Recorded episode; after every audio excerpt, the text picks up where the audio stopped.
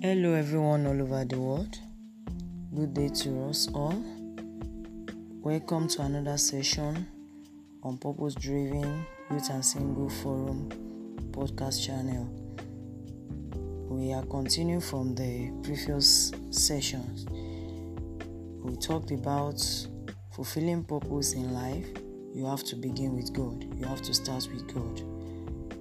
The creator of a thing is in the best position to tell you the purpose of which that thing is being created. God is not just the starting point of your life, is the source. To discover your purpose in life, turn to God's word, not the world's wisdom. And there are three insights into our purpose.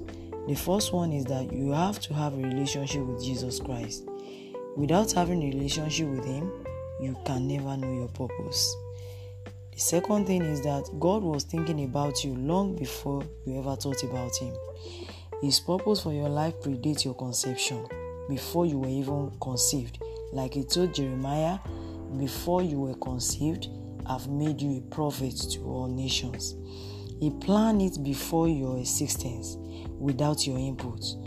You may choose every other thing in your life like career paths or hobbies, but you cannot choose your purpose because God is the owner of your purpose.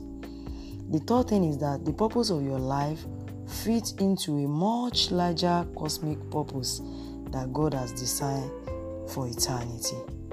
And I want to remind us without God, life makes no sense. God bless you. Have a good day.